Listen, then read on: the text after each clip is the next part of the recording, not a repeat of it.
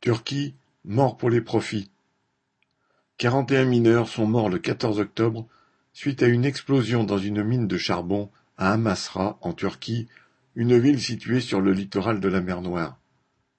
L'organisme turc de gestion des catastrophes, la FAD, avait dans un premier temps déclaré qu'un transformateur défectueux était à l'origine de la catastrophe, avant de se rétracter.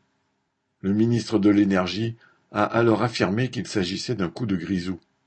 Le président Recep Tayyip Erdogan, venu sur les lieux du drame, a promis aux mineurs survivants que les responsabilités seraient établies par une enquête administrative et judiciaire.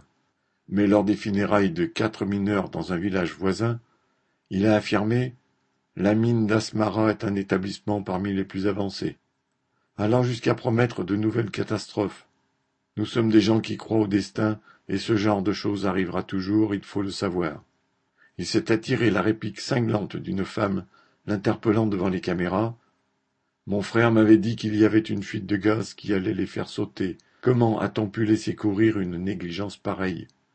Le directeur d'une mine voisine avait pour sa part affirmé aux journalistes Il n'y a pas de pièces de survie, de poche où s'abriter dans la mine. La seule chance de survie, c'est de sortir immédiatement.